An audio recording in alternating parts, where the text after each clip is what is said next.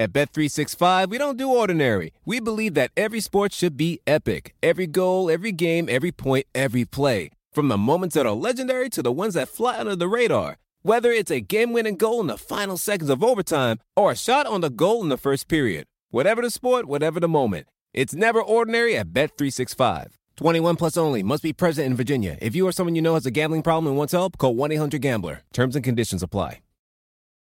The legends are true. Overwhelming power! The sauce of destiny. Yes!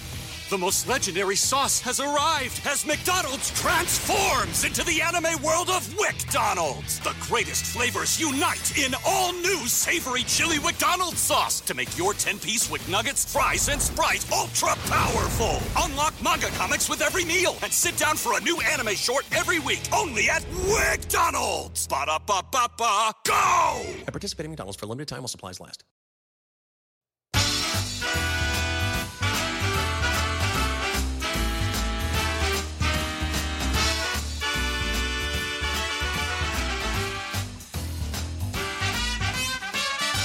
Well, good day, good morning, good afternoon, good evening. Whatever time it is by you, welcome to Line Drive Radio. Yours truly, Mr. Paul Cuthbert, holding down the board here on Long Island in the great state of New York. And it's time, as always, to bring in my LDR teammate from the great city of Chicago, Mr. Ted Bamford. Ted, what's going down in Chi-Town? Oh, Paul, let me tell you, this week it legitimately feels like Mother Nature's just throwing out Powerball numbers. like we're going like 42 on Monday, 69, 71 yesterday, 55 today, 83 tomorrow, and then back to like 60 on Sunday. So if you've got allergies, no bueno. But uh, but we're uh, we're we're having fun, and the baseball seasons are starting. My five year old is playing t ball. We got a big parade this weekend with all the house little league teams getting their uniforms and walking through town. Uh, and I'm be hoofing it to Joliet for an 8:30 p.m. start for the travel team on Friday night. So you got to love those getting home at 11s before you got to turn it around and play again Saturday tournament schedules. But uh, starting to feel like full blown baseball season where I'm not just watching it on TV, but now I'm chasing in three different directions because my 15 year old's going to umpire for the house league. So, Oh, wow. a lot going on. lot going on. Multiple schedules to keep a part of. Wow, you are a busy man, Mr. Bamford. There's no doubt about it. Well, I mean, it is the time of the year. I'm with you on the um, on the weather, man, because uh, I, I never thought I'd say it, but these April winters in New York are just a little unbearable right now. we were out on the uh, on the field last night, little league. My little guy and his uh, Lynbrook East Rockaway Orioles beat the Rockville Center Giants last night for the first win. My first victory as uh, an assistant coach in the little league. Uh, tip of the hat to uh, my co-coaches uh, James and manager TJ, and the big victory on the kids yesterday. I Big tell you, buddy. Yeah, thank you, man. It's uh, it was a lot of fun. It was a little cold out there. There's no doubt about it on the pitch. It's like for the for the new kids.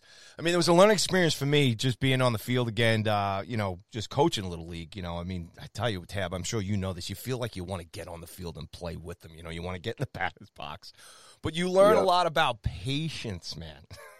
about being patient. Or the lack thereof. Yes, and I got to tell you, for nine and ten year olds, I give my our little guys a lot of credit on both teams, uh, hanging in there.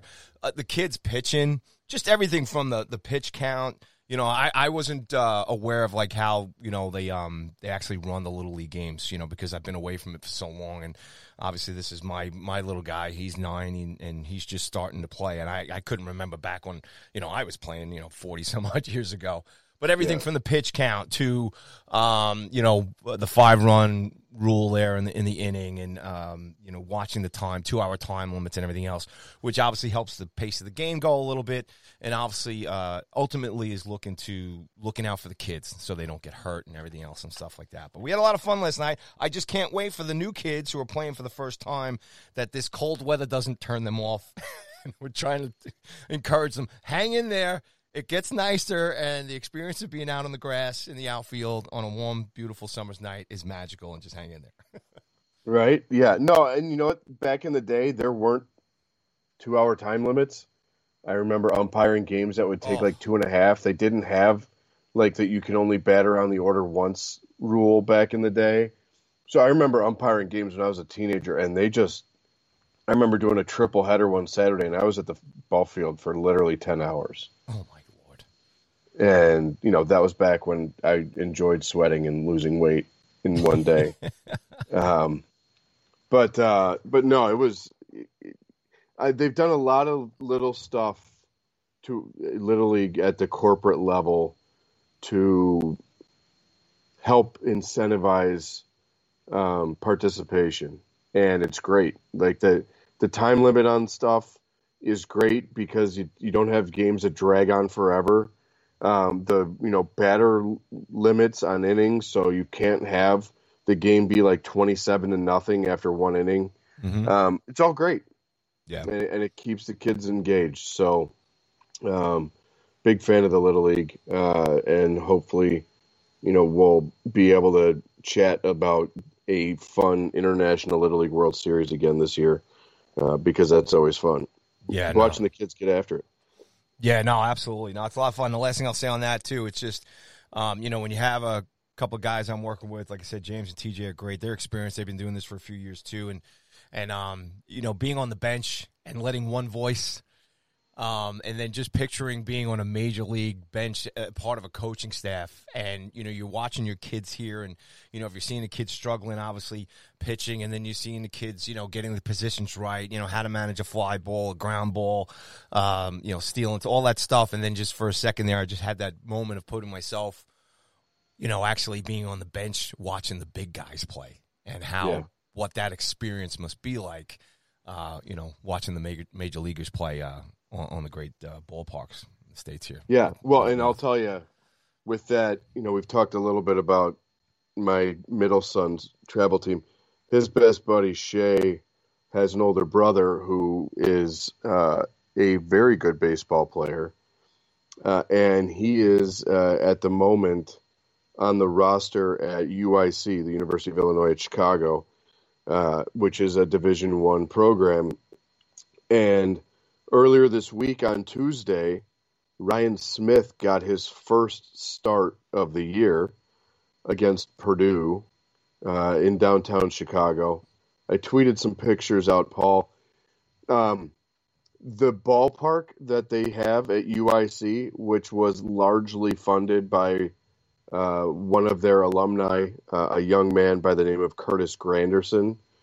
Um, yes, former Yankee, former Met, former Detroit Tiger, uh, one of the all-time great human beings to play a professional sport, not just baseball.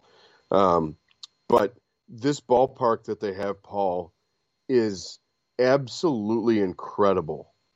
Um, batter's eye, uh, okay scoreboard. It's a college scoreboard. It, it it's not, you know, the Dallas Cowboys stadium jumbotron, but the batter's eye. You stand behind the plate and you look straight out, and you've got a batter's eye that's maybe 20 feet, you know, flat, that like forest green color with some shrubbery around it, courtesy of the Knights who say Ni. And above that, you have the skyline of the city of Chicago. Wow. You if you're you walk in and you dig into the batter's box and you look out at the mound and straight above the pitcher's head, you have whatever the hell they they renamed the Sears Tower and all of the other big skyscrapers and you have this it's the sight lines are absolutely drop dead gorgeous. Uh, so I dragged Bobby down there to watch his buddy's older brother get his first start. Uh, he threw really well. UIC got the win, which was great. Uh, it was on ESPN Plus, so Oh wow. based on the comments from other families on the travel team, it sounds like Bobby and Shay got some airtime uh, on on ESPN Plus That's great. because there were like eight people there. Because, like I said, when I was giving myself crap about the weather, it was it was like 42 degrees with a 20 mile an hour breeze at first pitch at 6 p.m. So it was blustery, but uh, but you when you say like imagine seeing it from a different perspective, you know, Bobby and I, I was standing there talking to Dad behind the dugout because he was nervous and wanted to you know be able to you know try to sneak eye contact with his kid when he was coming in, after an inning, um, kind of gauge how he was feeling, kind of a thing. Uh, Bobby and Shea wanted to sit behind the plate and see what Division One pitching looked like.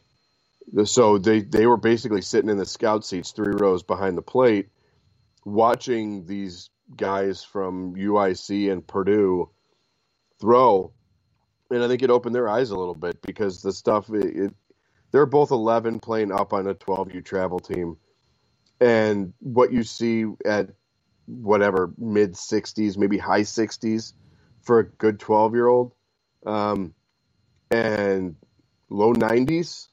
Uh, and the way that these guys are throwing breaking balls, it's a different world. Yeah. And you know, Shay's grown up with it, seeing his brother, and Bobby's seen a little bit, and he's been close to major league fields. But College Stadium is so much more intimate, and I'm sure we'll go back down there when the weather's nicer. But it was a lot of fun. I hadn't been to a college game in years, um, and so listening to the chirping in the dugout. Uh, you know, fall ball comes back towards the dugout, and you know who flinched. You got to go get the seeds for everybody else. And they're using deal. aluminum bats too, right? Yeah, which I don't understand how. Um, because they're, I mean, these are major league ready type bodies, and the exit velo is right there, and then you're giving them, you know, an, an Tim, can I can I ask you real quick on the science of that? Like, why is college baseball use the aluminum bats as opposed to you know? I mean, obviously not in the major leagues, but wh- why is why is that primarily a college ball thing? Uh, it's not science; it's finance, and it's wood bats are expensive. So are aluminum, but you've got you can get a lot more hacks out of, uh, you know, a composite or you know we call them aluminum because we're old, but the the metal bats just last longer than wood bats. And is that also And- because players turn over so much? Obviously, with you know freshman, sophomore, junior, senior, and Well, back I on. mean, right now, you know, right, and we, we could probably dig in and do a whole show on the issues with college baseball right now. Right now, college baseball is a mess because I just set off a landmine, didn't I, Dad? I just did it. you did. Um, because students were given an extra year of eligibility because it, mo- most uh, conferences just completely banged the 20 season because of COVID. So you've got kids that were that had verbally and formally committed to scholarship offers from Division One schools that are playing JUCO right now because kids were able to come back for an extra year. You've got fifth and sixth year players uh, still in college baseball, and there's nowhere to put incoming freshmen. Wow. So you've got really, really crowded rosters in college baseball because of the COVID thing, and it's going to take a few years to sort it out because now, if you think the transfer portal's crazy for sports like football and basketball, baseball is nuts. Baseball is absolutely insane because with so many rosters being crowded and guys not going to the school that they'd hoped for, uh, and then wanting to get out and jump back into D1 maybe after a freshman year or after a sophomore year, or go get a better opportunity because they committed to Louisville and they're carrying 39 pitchers, which I think is actually the number. I'm not exaggerating like I usually do. Louisville's carrying a boatload of pitchers. Um, so it, it, it's a mess right now. And um, so, you know, it's, it's pretty cool to see a true freshman, 19 year old out there getting a start. Uh, he'd made a few appearances out of the bullpen earlier in the year, uh, and so they had, didn't have him fully stretched out to go what you would consider to be traditional starter length. He went two plus, but um, but you don't see lots of younger guys. I mean, I've got other friends that have got kids that are getting recruited right now as sophomores and juniors in high school, and they're talking about if you're a if you're a starter, you know, you might be the ace for your high school staff right now as a junior. If you're a starter for us, uh, you'd be like a Tuesday Wednesday guy because Saturday Sunday is when you're when the dogs pitch. Mm-hmm. Um, and the goal is I mean, you, you might be out of the bullpen as a freshman, you might be a Wednesday starter as a sophomore, but the goal is to have you starting on the weekend by the time you're a junior or senior. And that and that's kind of the progression that you're looking for. So it was a Tuesday night, but he got a start against a Big Ten school, um, which is cool as hell to see. But yeah, I mean, it, the, it, college baseball right now is such a mess because of the backlog with the pandemic that I am so glad I don't have a kid getting recruited Wow. because it is it is just a nightmare. And yes, something that me and you don't have to worry about sorting at. But uh, yeah, we'll do some more college baseball as we go along here. We'll follow the season a little bit and and uh and, and watch these batting averages a little bit and tough too, as, as far as like I said, what they're using to to knock the ball uh, out of the infield and out of the ballpark. But good stuff there. Great story. It's uh you know the ballparks too. We love them here. We love talking about them. Um, you know, me and my entertainment company, we're lucky we'll be performing at a couple of uh, minor league baseball stadiums this year too. Uh, looking go, uh, forward to seeing the, Jersey, uh, Jersey South Shore Jersey Blue Claws um, this summer too. It's right there uh, down the Jersey Shore. We're going to be hanging with the uh, Brooklyn Cyclones at Coney Island this year. Great nice. scene. Talk talk about a great scenery there too. So it's good stuff. So um, you know, as Tab always says here too, get out and uh, support your local uh, minor league baseball teams. Uh, they need us as well too. All right, pal. It is Friday, April twenty second. We are about I don't know, thirteen to fifteen games into the season, and let's uh, kick into some MLB headlines here on LDR as we bop around. A couple of teams that are uh, sticking out here a little bit. And Tab, why don't you why don't you take it away here and, and, and tell everybody what's what do you see that's uh, maybe perking your interest here a little bit that's standing out above uh, all the teams here MLB as we get this uh, new season underway. Well, I think first and foremost, both of us would like to congratulate the Fighting Buck Showalters. Oh, jeez. Your your New York Mets, Paul. Um, Don't you call them my New York Mets. don't put that people on me, Ricky Bobby. Um, the New York Mets are the first team to ten wins in Major League Baseball. Uh, on, they're doing on, it wait, without Jacob. Wait, Haven't seen Jacob Degrom yet. it's a slow clap, Uh, buddy. We're, we're getting a golf clap here. It's a slow. Um, but uh, look, uh, Tylor Megill looks like he found something in the offseason. The Mets are five and two at home. They're five five and two on the road, ten and four, best record in baseball. And you know, we we talk about run differentials, and early in the season, you could have a clunker, and it could go sideways for you real quick. Uh, so it's it's hard when you're like 15 games in to really put a flag in the ground and say this guy sucks or it's going to be a long year for for these guys unless you know it's the Cincinnati Reds. Um, but the New York Mets through 14 games have a plus 30 run differential, which is second in the National League to only the Dodgers, uh, who are plus 32. And again, they're doing this without Jacob DeGrom. You know, when we talked before the season, we threw our predictions around. I'm like, I love everything that the Mets did in the offseason. I think that they've got the goods. But with the DeGrom injury situation, I don't know how much I can trust Taijuan Walker and Cookie Carrasco, eh, you know, on the to fill out the back end of the rotation. And we didn't know like what's Megill going to bring. He showed some flashes last year, but you know, how's this thing going to fill out? And then Chris Bassitt got hit around pretty good a couple times in spring training, and you've got some reason to be concerned. Like, is this going to be Max Scherzer and you know whatever the rest of the rotation is? How is this going to hold up? And their pitching's been great. 37 runs allowed in 14 games is pretty good. The offense has been marvelous, and one of my predictions, break arm, patting self on back, is to Francisco Lindor's back Mm-hmm. the MVP looking guy who got the bag uh, from Steve Cohen is playing like a guy who deserves $341 million right now. Um, and not every guy on that roster is crushing it. Like James McCann could use a little giddy up, but they're finding ways to win games almost every day.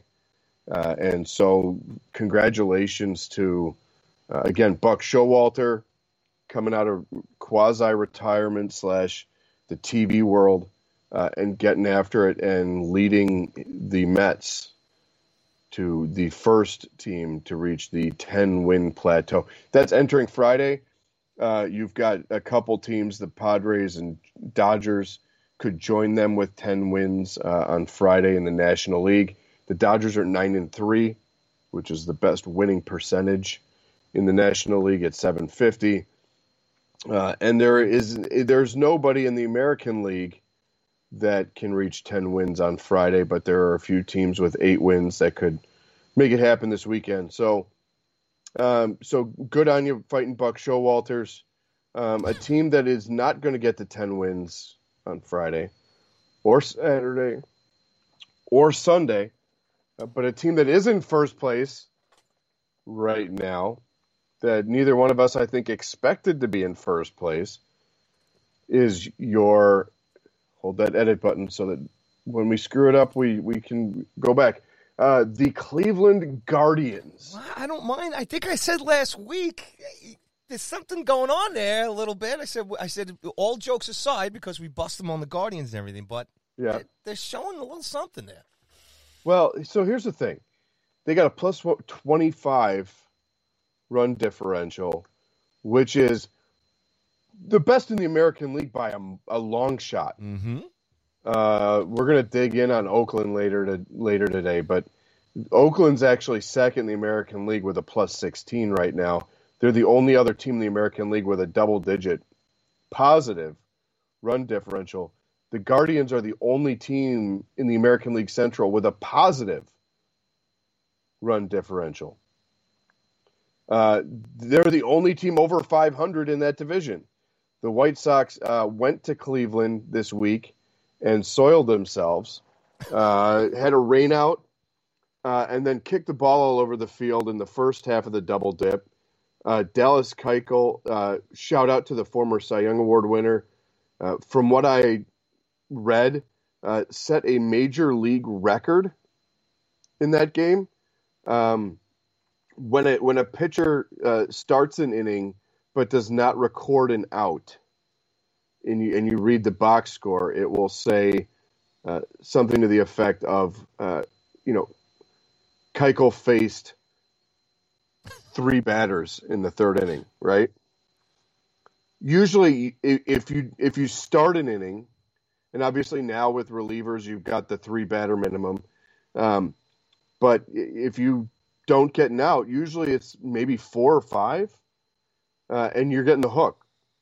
Dallas Keuchel faced 11 batters and didn't get an out in an inning. And you, you sit back and you're like, what the hell is Tony LaRussa doing? And then you have to remember it was the first half of a doubleheader, and their bullpen's already getting worked because Lance Lynn and Lucas Giolito are both on the shelf. So, absolute worst case scenario is you got a defense kicking the ball all over the field, a pitcher who, who can't avoid the barrel, and a team that's scoring runs in dozens at this point, um, happily willing to just bat around. But Keuchel faced 11 batters with, without recording an out. I believe it was the second inning of, the, of that game. So Cleveland swept the White Sox. The White Sox have now lost four in a row to drop to six and six on the year. They're two and four on the road. And Cleveland, by virtue of being seven and five, is in first place. But How about that? but hey, look, full full credit where it's due. They've scored 68 runs, which is the most in the American League. And you know, we talked about Cleveland's pitching was going to be there, but on paper before the season started, we are like, okay, maybe Franmil Reyes is going to come with Jose Ramirez, but who else? You know, Naylor's coming back from a just an awful leg injury. Uh, you don't know what you know, Mercado's a glove first outfielder. What are we doing here? And you know, we talked about Steven Kwan a lot last week. They've just got a lot of guys that are going to make contact and they're going to run the bases and make life hell for you. And so, kudos to Tito Francona back in the saddle and, and the Cleveland Guardians because you know that division is a mess. Minnesota's back in last place. Lots of changes. Lots of people liked what they did. I didn't know what the hell they were up to with everything they did in the offseason. It doesn't look like it's working. They're five and eight. Um, but they, their run differential is only a minus eight, which is the same as the White Sox at this point on the 22nd of April. Uh, and then Kansas City's minus 14 and Detroit's minus 13. And, you know, our first show, we were pumping the tires on El Mago, and now he's, uh, he's been on the shelf ever since. So this is what happens on LDR, folks. We give you the pick to click, and then we, the second we give somebody some love, uh, they get hurt. Uh, but that- tainted that- love. yeah. Oh boy. Um, but that division's a mess. Uh, it, it like the National League East, which the Mets are enjoying the uh, the the catbird seat in right now. Uh, only one team over 500. At least the White Sox are 500. The Braves are in second in the National League East at six and eight. Um, but I mean, the Guardians are playing a fun brand of baseball, and everybody, including us, coming into the season was like, they always compete, but we don't know how they're going to do it this year.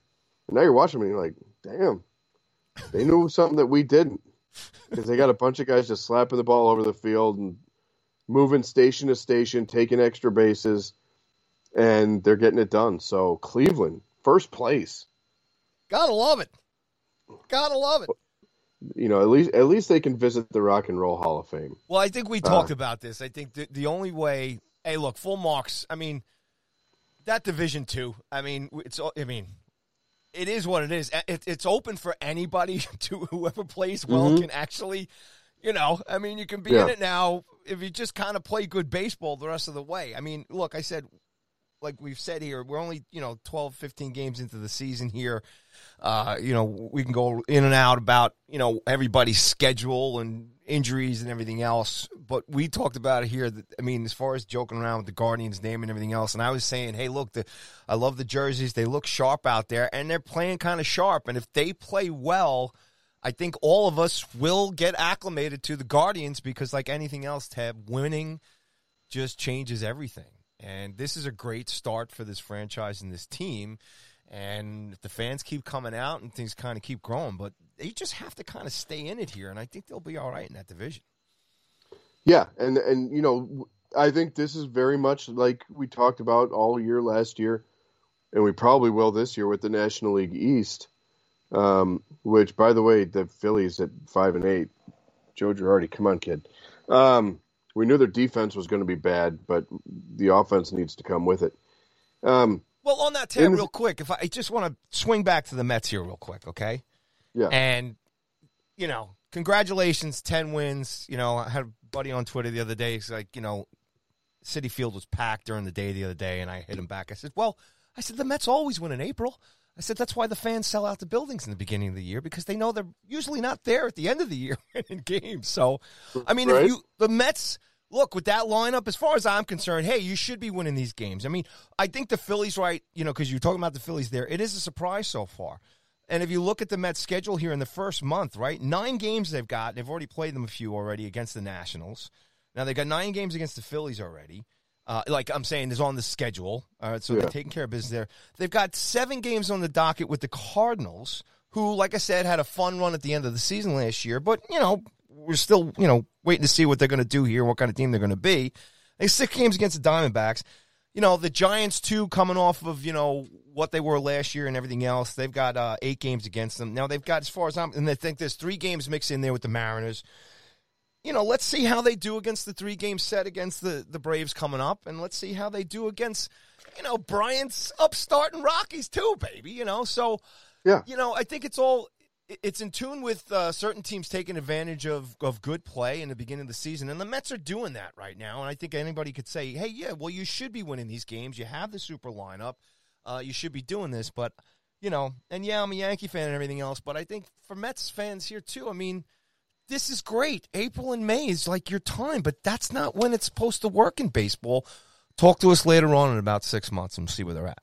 And unfortunately, after last year, that is, from what I've gauged, the sentiment of lots of Mets fans.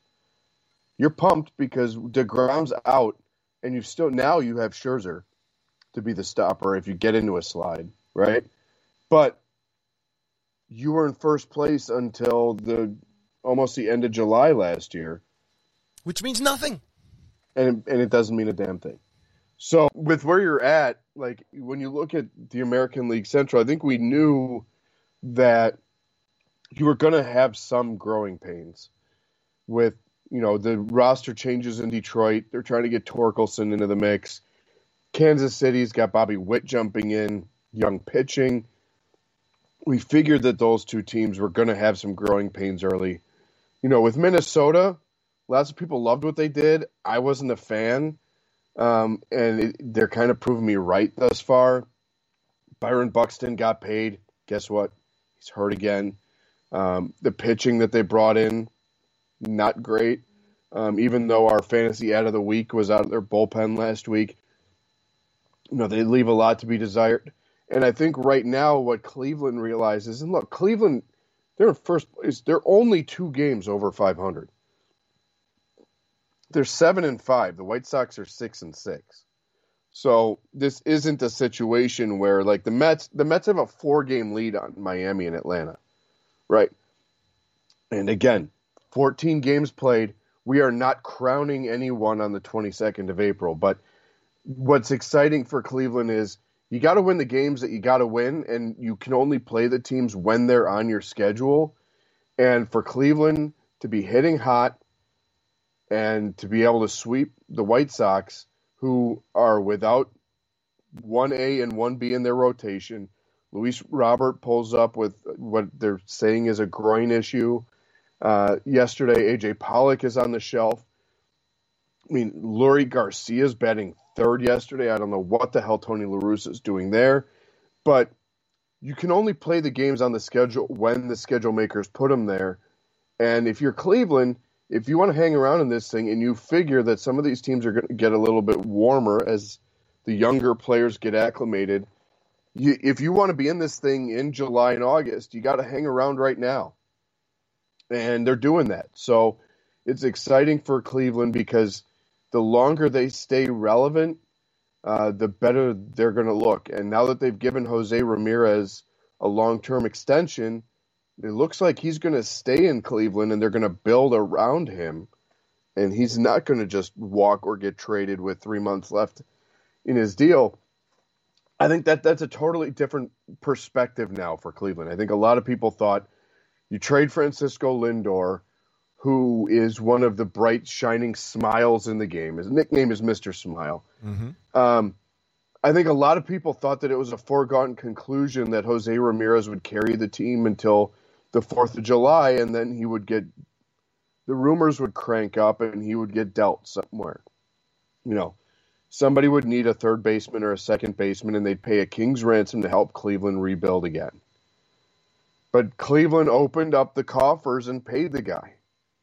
And so you've got a little bit of a different perspective now with the Guardians in that they have financially committed to Jose Ramirez and they're going to build around him. And I think that they should their fans should be really excited about that because you're not going to get excited and jump and support and buy the jerseys of a guy and have him gone in 3 months.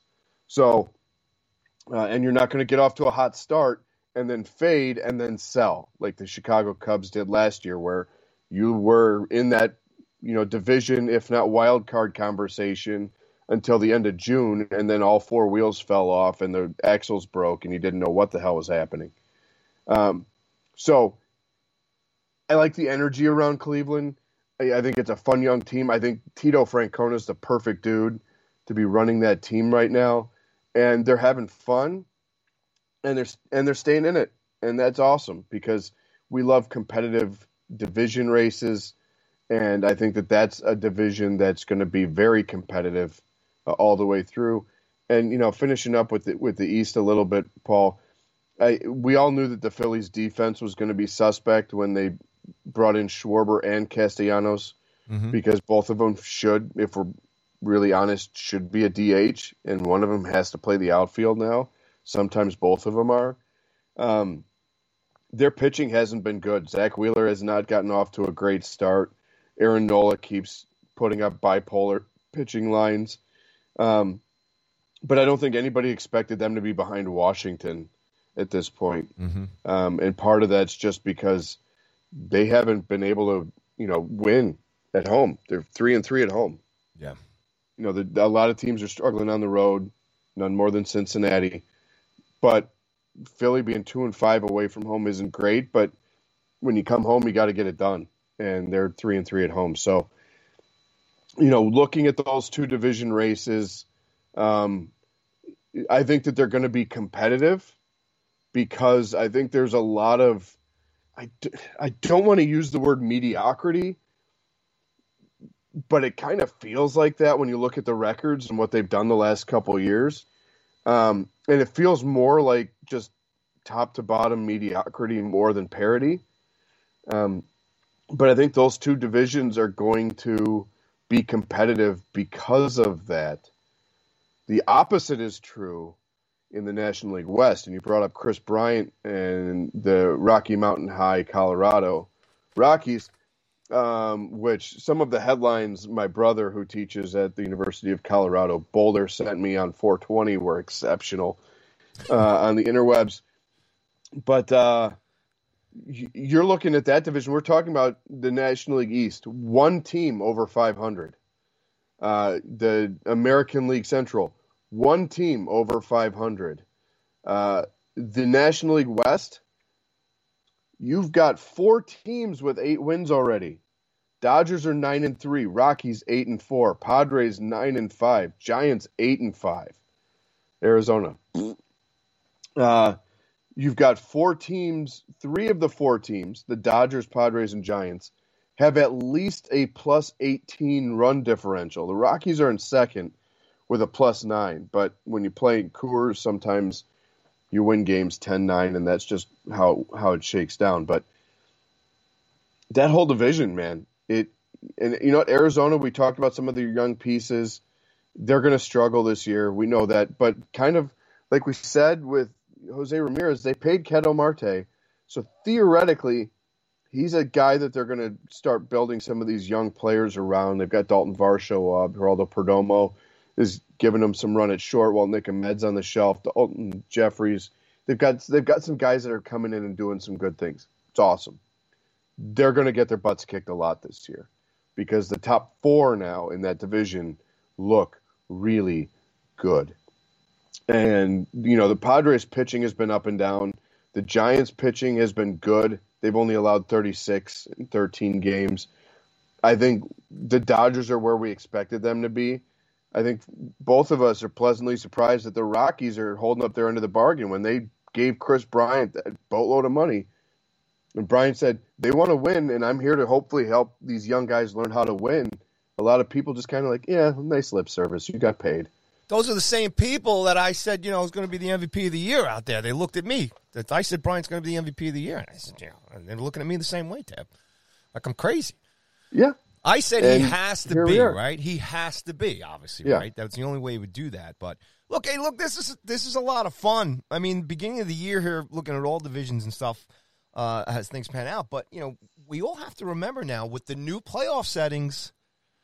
You know, especially the teams, the favored teams here if they decide to continue on being mediocre, these teams that are expected to be mediocre or were mediocre in the past are going to be right there. And these battles towards the end of the season uh, could be even more fun than they are right now. So this is this is kind of fun right now to kind of look at some of the surprises out of the gate here, and as far as where the records are, um, and I think it's great. And man, if Colorado can just keep it interesting all year. You know, in a similar fashion, the way the Giants did last year. Can you imagine if the Dodgers have to deal with that this year? If for some reason the Rockies somehow become just a consistently good baseball team week after week, and then again they're going to look at it here that there's that doesn't mean they're going to be able to run away with the West again. Well, and, but but that that you know that also brings us back to even with the extended playoffs the more some of these divisions allow mediocrity to rule the day, mm-hmm.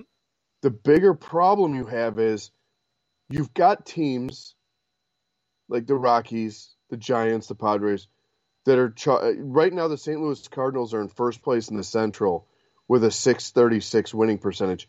That would be fourth in the National League West. And they're in first. I think everyone assumes that the Milwaukee Brewers, who are eight and five, are going to be there. But if the Milwaukee Brewers have a 615 winning percentage at the end of the season and it ended right now, that's out of the playoffs. Yeah. Right? So so this is where again, you have to play the games when they're on the schedule unless of course you get rained out and you make it up in July. But you play the teams when you get them, and you play the games with the hand that you've been dealt at the time. And I don't know that any team in baseball has as many health related excuses right now as the Chicago White Sox, but they still have to play games. To that end, the Rockies could have folded up a few times and taken their ball and gone home. And they're here at 8 and 4, and this is where again, you don't you can't win the World Series in April, but you can be eliminated. And some teams are doing a pretty good job of building a taller mountain to climb for themselves. And last year, we watched a National League East that had all the hype in the world at the beginning of the year be this cesspool of mediocrity the whole season. And the Braves get in as a division winner. They're the only team to get in out of that division. And they go on and win the World Series because they their path was I think I made the point before the postseason started. It was a little bit easier because they didn't have to deal with the juggernauts in the West because they won their division. Now that with the playoffs being expanded, you know, a team like the Giants or or the Rockies or the Padres, they're going to have a chance to be in it all year. But if you're the Braves or the Marlins or the Phillies or the Brewers, you got to be looking at what's going on out west and saying, you know, moving day could move up for us a little bit because if we want to be in this thing when we get there, you know, if you're five and eight as the Phillies right now, and you're, you know, what I was told there'd be no math, but you're six six games back of San Francisco for theoretically the last playoff spot or or Milwaukee. Um, that's a lot to ask to to start looking at that already here and saying, man, they've got a long way to climb to get out of that hole, and they're just digging it deeper right now. And so, you know, with the expanded playoffs, you're going to have more teams that are going to be more active at the deadline, which is going to be great for the game. But you're making it hard on yourself in some of these cities, and you might want to blame a Joe Girardi if you're in Philadelphia, but you know, if you got a bunch of grenades in the field, it's kind of hard to hope for a gold glove to happen. So, um, I, the West is going to be a lot of fun this year. And last year, I think we all thought it was going to be the Dodgers and the Padres duking it out. This year, I think a lot of people thought Dodgers, Padres, and the Giants because of what they did last year, even though I openly questioned would Joey Bart be able to replace Buster Posey? Would the magic that they found last year carry over? Was it lightning in a bottle for one year? Um, it's still there. Carlos Rodon's been great. He's fully replaced what Gausman was in that rotation. Logan Webb is vastly uh, taken for granted ace. Uh, but the Rockies are the team this year that I think have jumped to the, the front of the page here. Now you got four teams chasing it, and that's fun. That's a great division race. It's not, you know, the, I think the National League Central is the worst division to try and put up with in baseball because you've got the Cubs and Pirates both at six and seven, you know, two games back of St. Louis and Milwaukee, and the poor Cincinnati Reds have lost their last nine. Yeah, they're uh... and they've allowed seventy four. And but you know what, Hunter Ouch. Greene is a special dude. We're going to talk about him on a future show because he's got an arm like we've almost never seen before. Um, he's touching hundred like every other pitch right now. So Cincinnati, they're they're turning the page to the future. It's coming. So there's reason for hope in Cincy, but right now it's bad. It's really bad. They're two and eleven. yeah. But I mean, you look at that division, and Milwaukee's uh, you know highly regarded starting pitching has not been that great. Uh, St. Louis is the only team with better than a plus one run differential in that division, and the Cubs are plus one. Uh, Milwaukee's minus three, and the Cubs are tied with Pittsburgh, and Pittsburgh's minus ten in the run differential department. So that that division's just bad. You know, the Cardinals and Brewers are okay, but you look at where they're at right now, and those teams would they, St. Louis, like I said, St. Louis's win percentage would be fourth in the National League West, and even with expanded playoffs, you got to be better than that. And the National League right now is kicking the crap out of the American League. Best winning percentage in the American League on as you know entering today, Friday the twenty second of April. The best winning percentage in the American League is a tie between the Angels and Blue Jays at six fifteen, which would be fourth in the National League West. hmm That's where that's where the Brewers and the San Francisco Giants are at. Eight and five is the best record in the American League. That's crazy. Well, keep an eye on a couple of things next couple of weeks, especially for the Rockies here. Uh, three set uh, with the Tigers this weekend, and then they got the Phillies again for four. And if they can keep beating up on a wounded Philadelphia team here, and then they've got a three set with um, Cincinnati, and then the Nats, and then the Diamondbacks before they have a three game set with the Giants. So the Rockies could could really pick up some ground here or put some ground between them. Um, as far as you know, their next two weeks are concerned, as far as maybe being a real serious player here uh, early in the season. And just to swing back to the Guardians too, uh, big series here against the Yankees this weekend. It's it's a big series for the Yankees too, uh, as far as where they're set. But if um, they want to play, um, you know, the Guardians here, it's a it's a great setup between them, and then they've got a four set with the Angels, and the Angels are trying to make a little bit of identity for themselves too. And looking at the way that division where the Angels are, I mean, they could pretty much kind of start running away with it. So if the Guardians can kind of put up here against the Yankees and, and the uh, Angels, maybe they get a little more notice than we're giving them today. And I think those are two big series for the Yankees and for the Angels. And like I said, the Rockies, man, there's a there's a highway right there for the next two weeks for the Rockies to kind of jump on it and take off on it. And you know, with uh, everything else that'll come into play here over the next couple months, injuries and so on and so forth, the Rockies just might be there in a good spot if they can kind of show it. I mean, this is the thing, right, Tab? You're running through these divisions. We're talking about mediocrity. We're talking about where some of these teams are settling in right now. Uh, but there's a couple of huge series coming up here for a couple of the teams that we've been talking about, uh, where we come back here in say two weeks' time and we start looking at the schedule and the standings here again, and um, some things could shift in a major way. Yeah, and again, it, it's the cliche is one game at a time, but I think with baseball the season is so long, it's a marathon, but you start breaking it up into smaller bite sized chunks. You play one game at a time, and then you evaluate one week at a time, one month at a time, and you start looking at these smaller and then increasingly expanding windows of data that you can then extrapolate trends from. And the Angels, you know, Mike Trout's a little banged up, but you know what? Rendon is there. Shohei's still doing the Shohei thing. Um, you know, Seattle scuffling. Julio Rodriguez got off to a brutal start, and I love the kid's game. He's starting to turn it around a little bit. He's got, I don't know if you've seen some of the pitching breakdowns of his at bats, but I mean, he's getting. Uh, somebody did a Julio Rodriguez, my pick oh, okay. for the American League Rookie of the Year in Seattle. He, he, he struck out looking like 14 times already, and 13 of the 14 looking strike threes have been outside of the strike zone on K zone. Like the guy's getting terrible stuff called on him. The Astros are banged up. You know, there, there's a lot of there, there's a lot of open doors in baseball. There are a lot of injuries that are happening because guys weren't ramped up because of the abbreviated spring training. So there's great opportunity.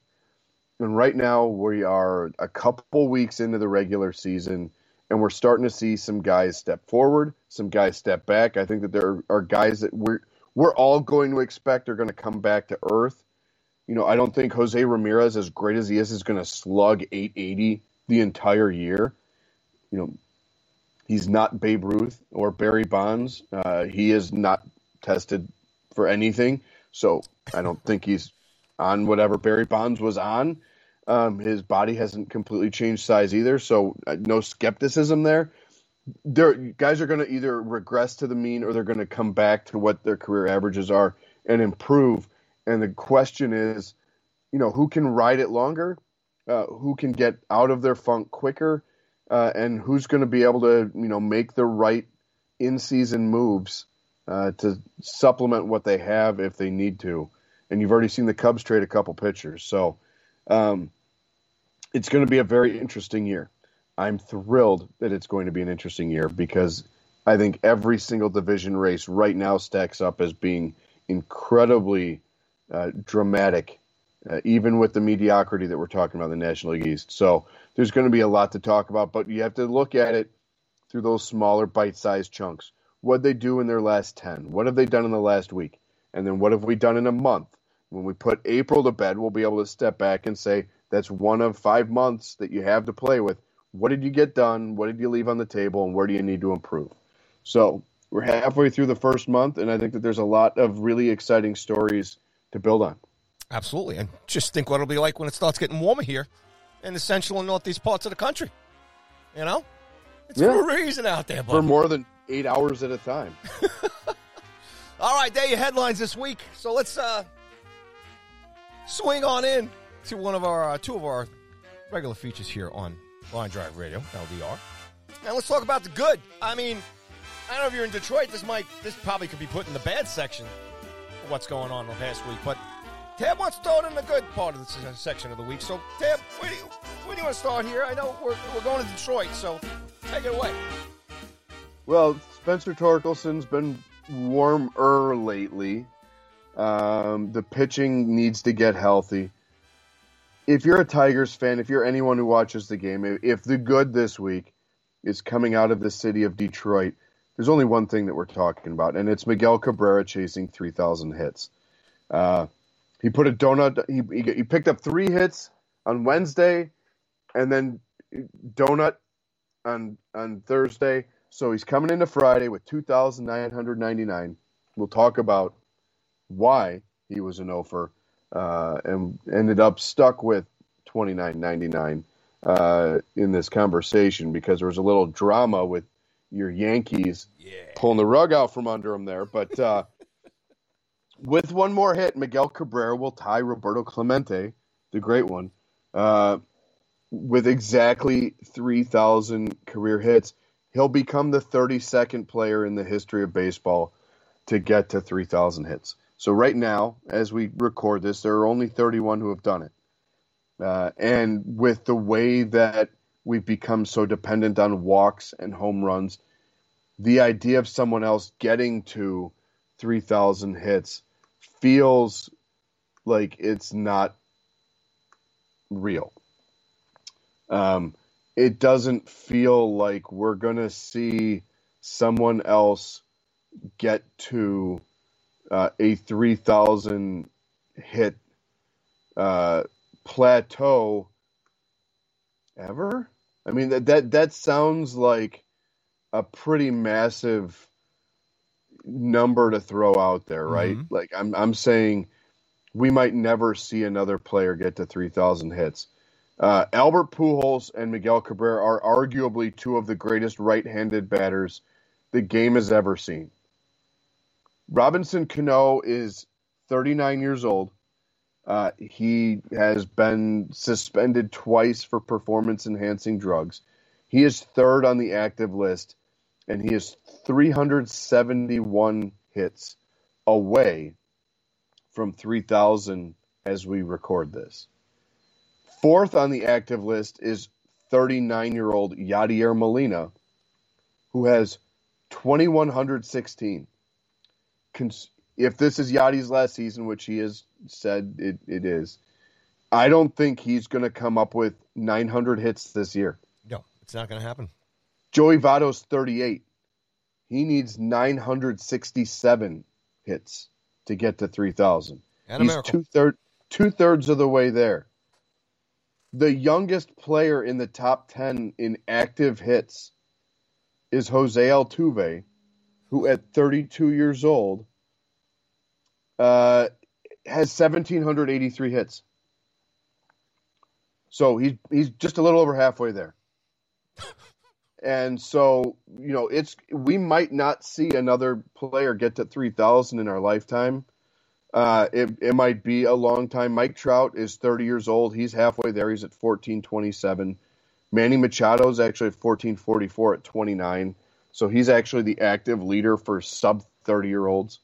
So it, it, might be maybe a decade before we get there. You know, I think Juan Soto's a guy that a lot of people look at and say he could, he's got a shot at it.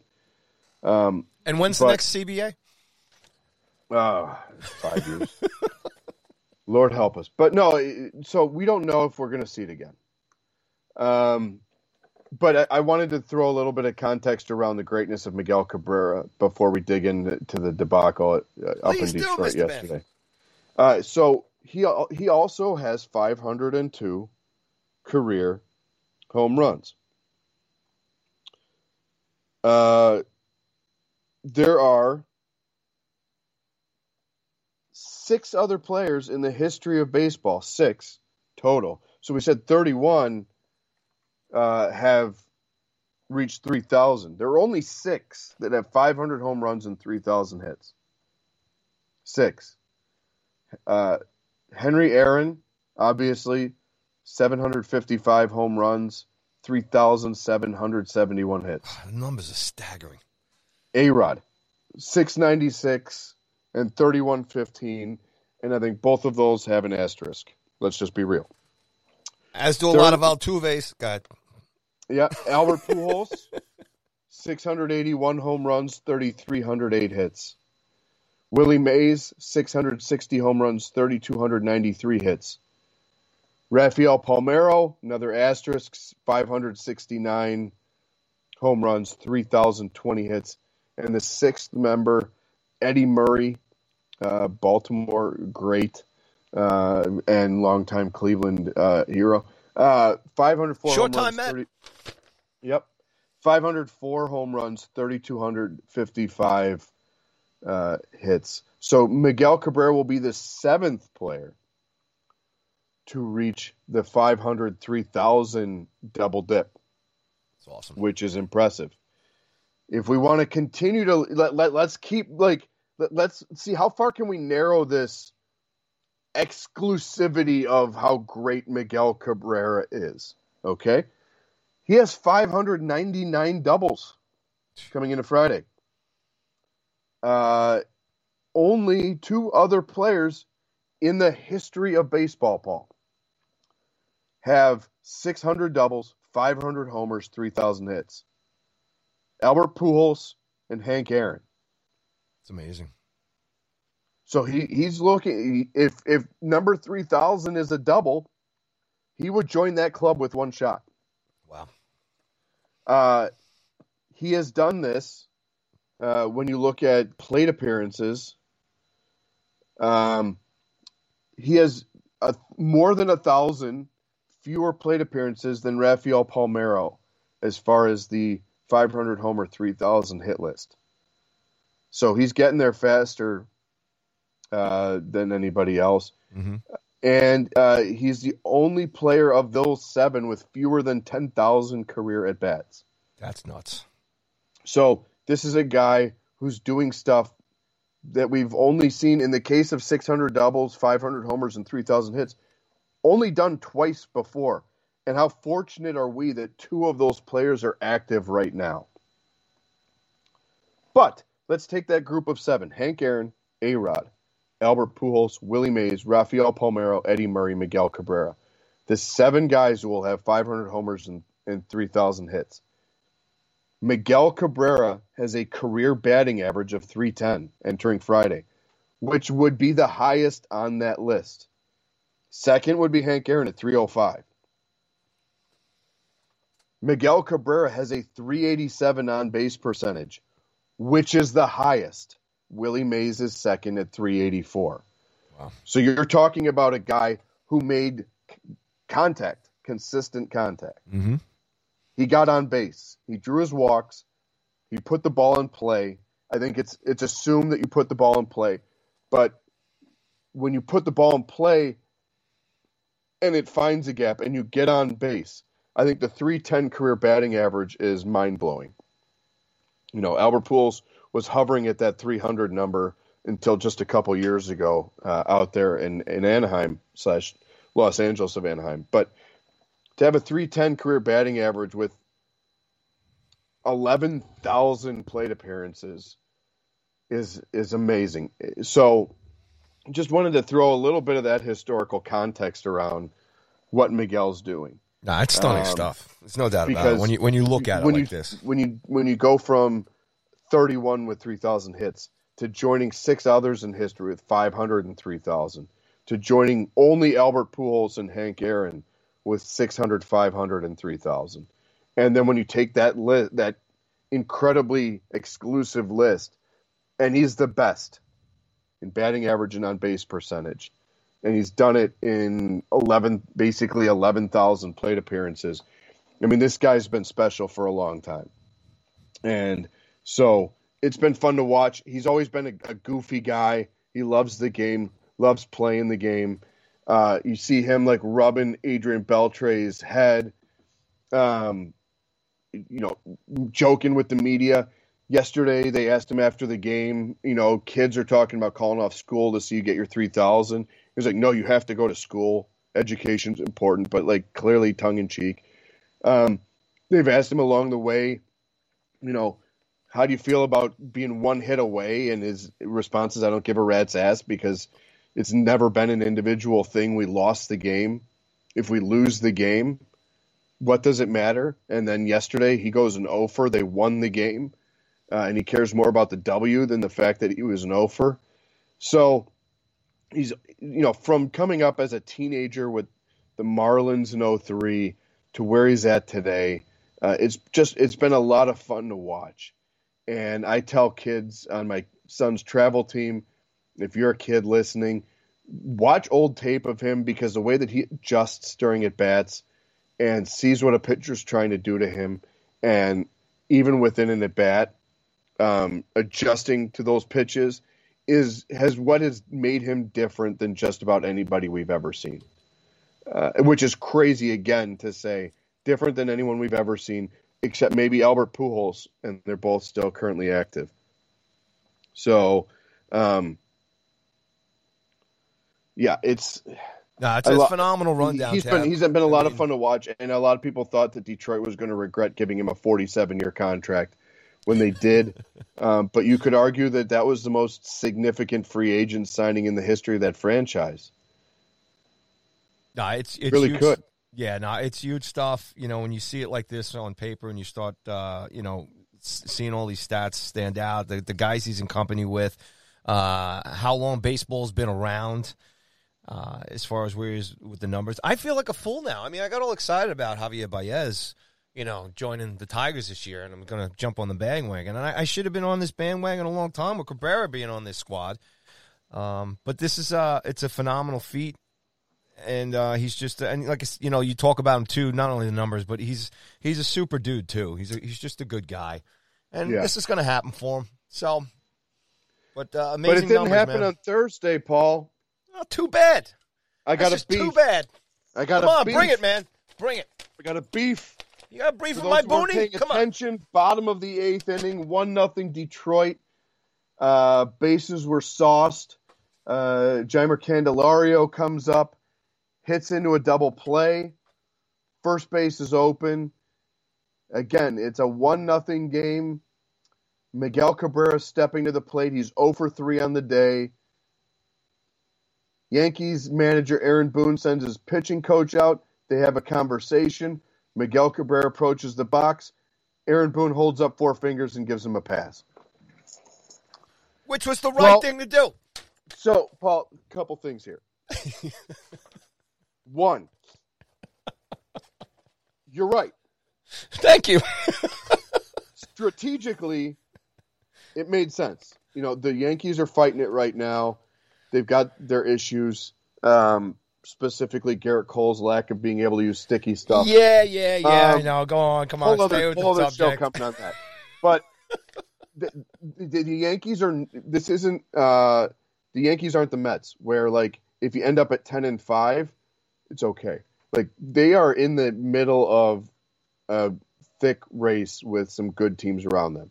So every win already matters for that team. And we talked about the amount of pressure that's on Aaron Boone to win. Uh, and Cashman and the guys in that lineup and Aaron Judge turning down a crap load of money. Like there's a lot of pressure on that team to do it this year. Every loss matters. It's a one run game. Miguel Cabrera is coming up, and you give him a free pass because first base is open. Shame on Candelario for hitting into the double play and leaving first base vacant so that they had the opportunity to do it. There's your problem right there. Yell at that guy. I'm I'm with you that from Aaron Boone's perspective and what he needs to accomplish this year was the right thing to do. But damn it, Paul, you can't do it. No, you can. And and it was proved that you can't do it because ball don't lie. And the next pitch, Austin Meadows hits a sawed off Phil Mickelson special to center field that finds the Bermuda Triangle between the left field But and the he could and have hit into a double play, which would have got the five out of the feet to the left, and he ends up with a two-run double, and the game's blown open on literally a freaking sand wedge. Not even a pitching wedge, Paul. I mean that that might be a reco- He might have taken the recovery club out of the bag for that one. Ball don't lie. You get a 140 foot double from Austin Meadows on the next pitch because you put Miguel Cabrera on. I mean, look, th- this is this is where the line becomes muddy. Oh, Paul. come on. You're a, Between- tradi- you're a traditionalist. Come on. And you know what? Here, here's the thing. I'm a traditionalist, but There's no buts after I'm a traditionalist. You just can't put a butt after I'm a traditionalist. I mean, you can. The Kardashians do, but I digress. the here here, but this is this is the rock and the hard place, Paul. There is the competitive traditionalist, and then there's the acknowledgement that this is entertainment. No, and there no. and but but this is the thing. Here's my problem, Paul. If the pitching coach went out there and looked that pitcher in the eye, if I'm the pitching coach, if I'm the manager, if I'm the GM, by the way, Miguel Cabrera hadn't been intentionally walked in more than a since 2020. Okay, so it, he's been intentionally walked plenty in his career, but and I, again, strategically, fine. But I want to look my pitcher in the eye with two outs and a 39 year old coming to the plate. And I want him to look. I want him to, and he just got a ground ball. He just got a ground ball. I want my pitcher to look me in the eye and say, "There's no way in hell I'm giving up three thousand here." I want, I want a competitor to tell me, "I want it. I want it." and I want a pitcher that's pissed off when my manager holds up the four fingers and says, "Give it to him." I want I want the competition first. Secondly, I want the fans in Detroit who paid good money to see three. Oh, come on. Let me get a violin over here. Somebody bring me a He was, and, and look, Mig- Miguel, to his credit, said after the game, "I had three opportunities before the free pass to get three thousand, and I didn't get right. it done. I don't care. Don't take it out of his Too hands. Because Booney don't care either, and neither are us Yankee fans. You know whose problem this is right now? It's Bud Black's problem this weekend in Colorado, okay? It's his, it's his problem right now. Booney's damned if he does, damned if he doesn't. He made the right decision. Baseball. He's got to answer to everybody back here in New York. He doesn't. He was not wearing a T-shirt underneath his Yankees uniform that says "I'm on the Miguel Cabrera's bandwagon fun ride here, and I'm going to give it up for him." Look, it'll be better for the Detroit Tigers. It's a home uh, series this weekend versus the Rockies. All the kids will be home from school. He's going to get his hit. It just wasn't against the goddamn New York Yankees. We don't give up anything for free. Okay, so let me ask you this. uh, Derek Jeter's going for three thousand. I would be just the same with it because about- the how about- Yankees are traditionalists. Derek Jeter's final at bat.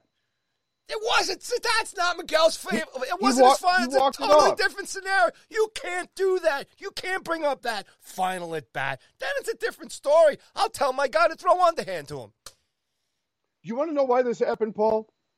Do you want to know why it happened? because Aaron Boone batted 143. Oh, He had three hits, Oh, come 21 on. at bats in the 2003 World Series, and watched a teenage Miguel Cabrera get a ring. That's This is deep. the- That's This, deep. this is Aaron Boone being bitter that he didn't get a ring in Oh, I don't think oh it was personal. Come on now. Oh, I, th- I think it is. If that's any other regular season game during the year, that is the right managerial move by the manager of whoever's managing that baseball team at the time. It just happens to be. Paul, I'm I am reaching like the last beer is are. behind 12 You gallons of really milk in the fridge right you now. really are. But I'm. I'm saying Aaron Boone is bitter because he had a bad World Series in 03 and Miggy got a ring, Oh, so he that wasn't going to have it. That's that's just not right. It's not what it happened. You know what? Uh, Cabrera's going to get his hit over the weekend here, and it's going to be in the dust. And you know what? You didn't see And- Booney with the Josh Beckett voodoo doll in the dugout while he was walking him? I don't care because you know what? After this weekend and the celebrations and everything else, uh, you know, Booney's going to be good. He's he done right by his, himself personally, and if that's the case, then good on him if he did. And number two, he did on he did good on the Yankees by doing the right managerial move there, and I got no problem with it.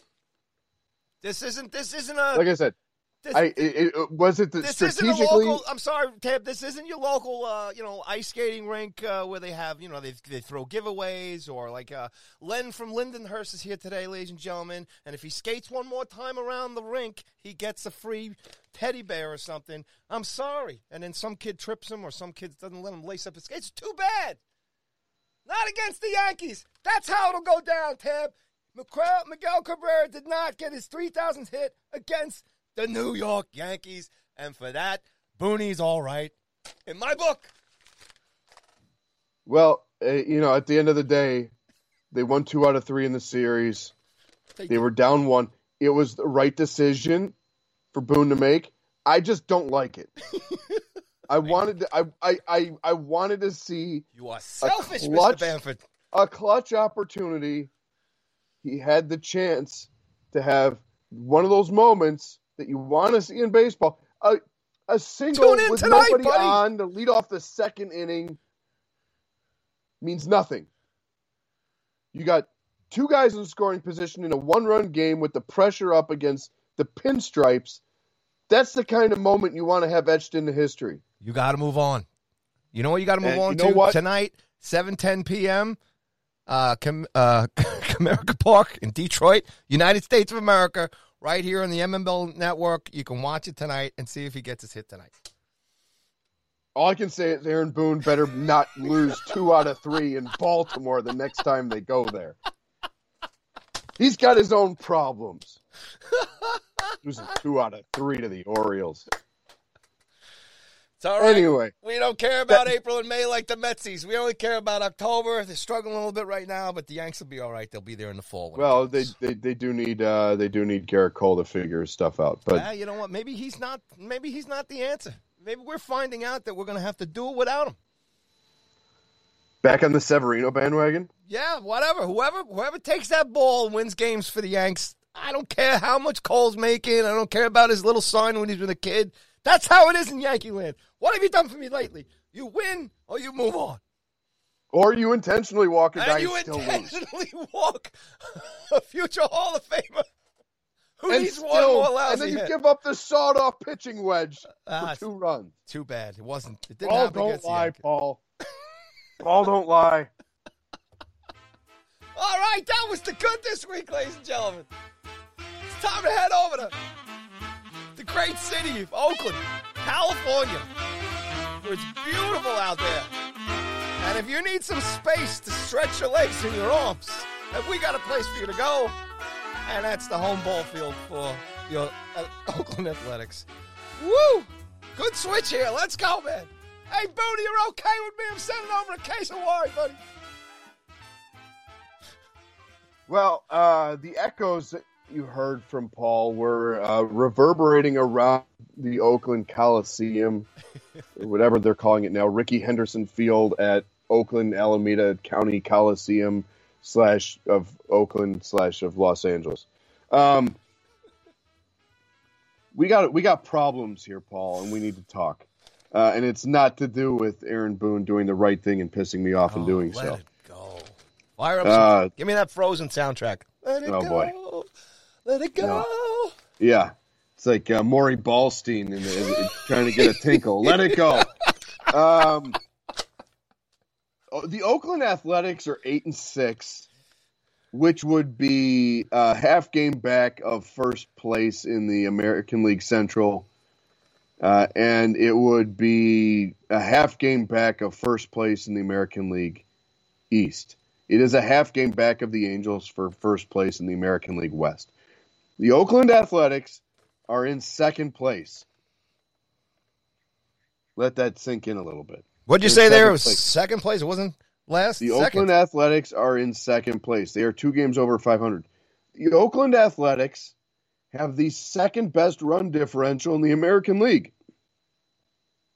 They're the best in their division. They're plus 16. Uh, they have allowed 50 runs in 14 games.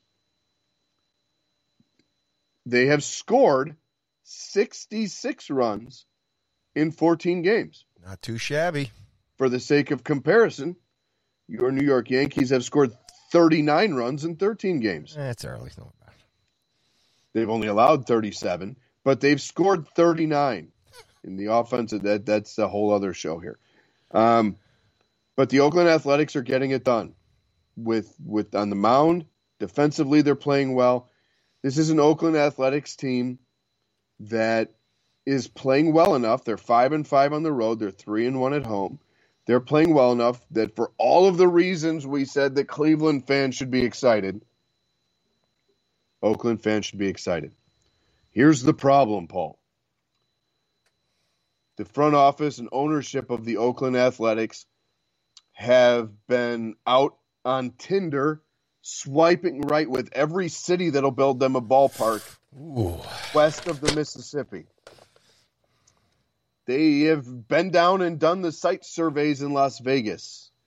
They've had conversations with Las Vegas about building a new 30,000 seat stadium for their baseball team to come down there and join this increasing professional sports district with the Golden Knights that have been wonderful and the Raiders.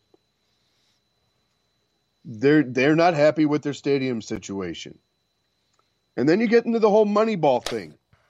They don't like to spend money. Ownership doesn't want to spend money. They cry poor every chance they get. I just watched the movie Moneyball was on uh, the other night. Love that movie. Classic. But that you know that season in question is almost 20 years ago now. And you haven't had those Eric Chavez, Miguel Tejadas show up and stay there.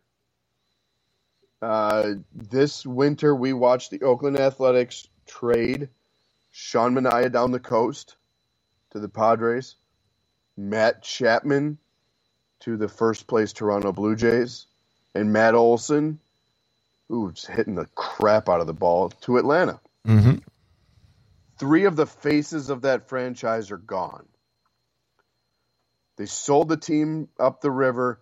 They're trying to move out of Oakland because they spend more time complaining about the stadium than they and what they don't have than actually spending on a product on the field. And we talk about this, people say it on social media. It never happens. But it looks like it might actually be happening in Oakland. The fans are no longer showing up. The fan, even though the team is in second place, they're over 500. They're playing good ball. Mm-hmm. The fans are not showing up. That's a lot of fans not showing up. I mean, because even Yeah. even scantily, you know, like you could you could look at Miami. I mean, it just isn't working down there. But at least I'm just trying to think of all the ballparks right now and other franchises in terms of fannies in the seats here and stuff. But I mean, I'll throw it back to you on this too, as far as the build up here and, and, and to where we are talking about it today. As far as A's fans coming out for this team in the past, let's say the past ten years, you know, try, I'm trying to figure uh, uh, another way to kind of, you know, measure it up against, say, other some other teams here in terms of where this this storyline's going. I mean, uh, look, eh, Danny Vietti on on the 3 Take podcast went right into it and said that this this is a boycott. The fans aren't showing up. It's a boycott because they've watched them not spend money and decimate the roster for two decades. They've watched them cry poor for two decades, and they're sick of it. And it doesn't feel like like three years ago. Ironically, the hash the official hashtag for the A's was rooted in Oakland. And it's like the, the roots don't mean a damn thing. They're a great This band, week- by the way. Phenomenal band. It's true. Yes, they are. Um, the combined butts and seats in attendance for Tuesday and Wednesday's A's home games under 6,500 total. Less than 6,500 total. Uh, Maury Brown, uh, great follow on, on the Twitters. If you don't already, make sure you go find him at Bizball Maury, B I Z B A L M A U R Y, Bizball Maury. Paid attendance for uh, last night's game, so Thursday night, the 21st. Uh, I'm sorry, the 20th. Uh, so Wednesday night's game, paid attendance 2,703. Tuesday, it was 3,748. I mean, this is to the point that on the broadcast, you can literally hear if someone breaks wind in the 200 level. You know, 6,450 people in two days. Um, You could have a it- it- conversation with somebody from left field to right field. You can. Uh, and the players would hear exactly what you thought of everything that they did. Um, you know, this this is a rough spot. And, you know, I think as I sat on both sides of the fence with the Aaron Boone conversation, I sit on both sides of the fence here in that Oakland can't charge what LA and Chicago and New York can charge for tickets. Can't. The market isn't going to sustain it. You, we have some problems in Major League Baseball, Paul, with some cities that have not supported teams uh, in a number of ways, whether it be butts and seats or with their hope for a new facility.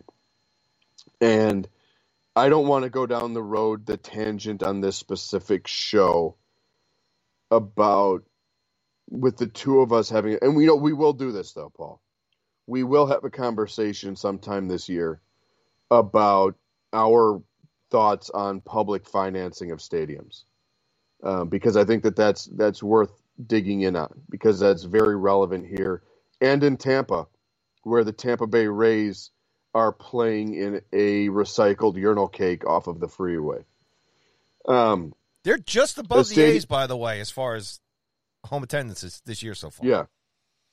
Um, and I think my son's 12U team is right in front of both of them.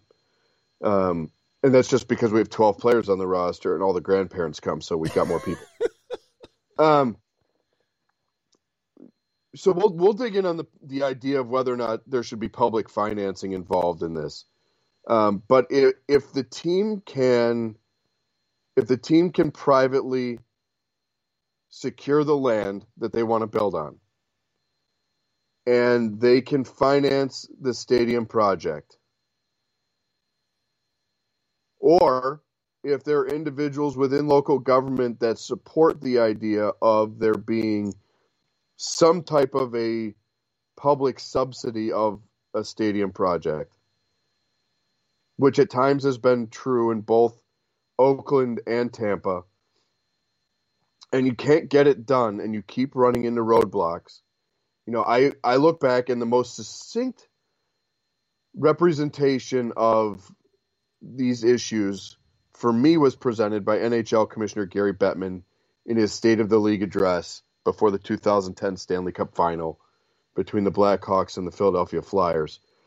Because at that time, the National Hockey League had a similar problem to this, and it was the Atlanta Thrashers and there were lots of rumors, as there are with Oak, with the Oakland A's, about relocation with Atlanta.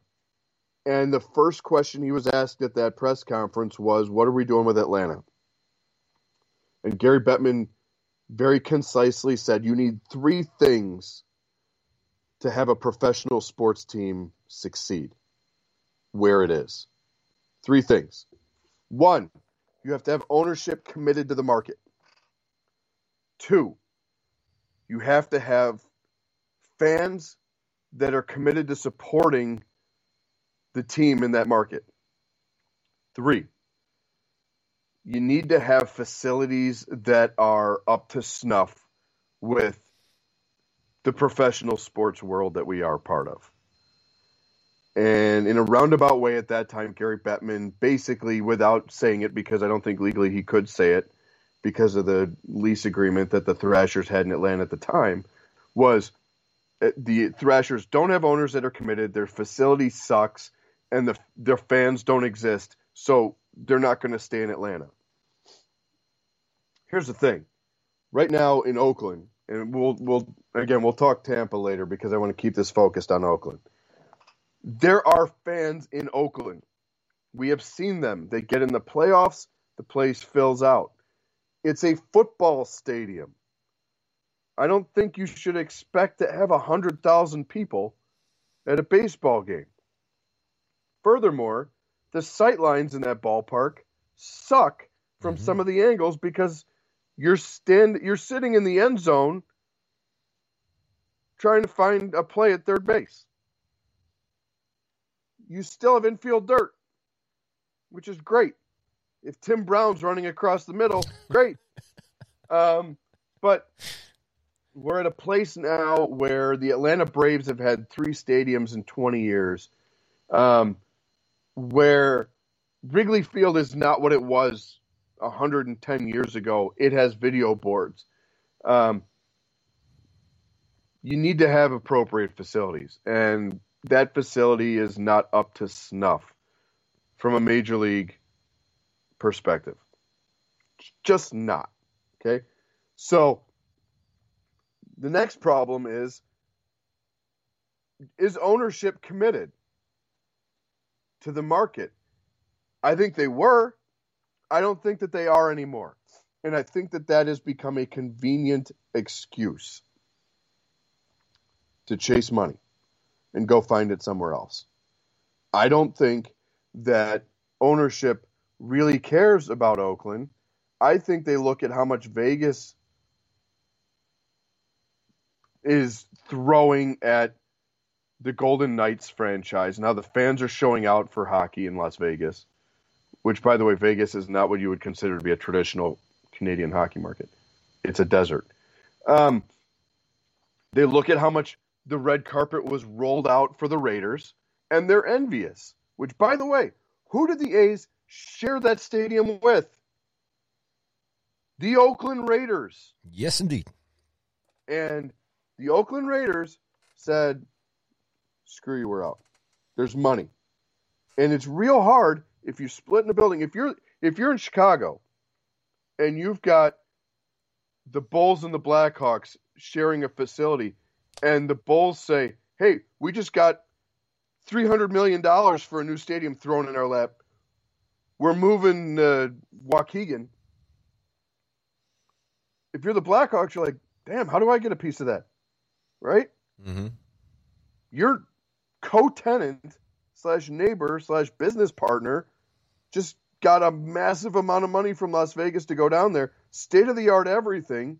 It's I understand how ownership would be envious and how they'd want a piece of that action too.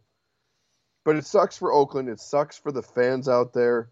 Um, but as I said, sitting on both sides of the fence, the flip side of me is rooted in Oakland, really? The Philadelphia Athletics that became the Kansas City Athletics that became the Oakland Athletics. I mean, th- this th- this franchise at large has a couple stickers on the suitcase already, and the reality of the world that we are in right now is that the grass will always be greener, especially if it's fake grass that's been imported because it's in a desert in Las Vegas.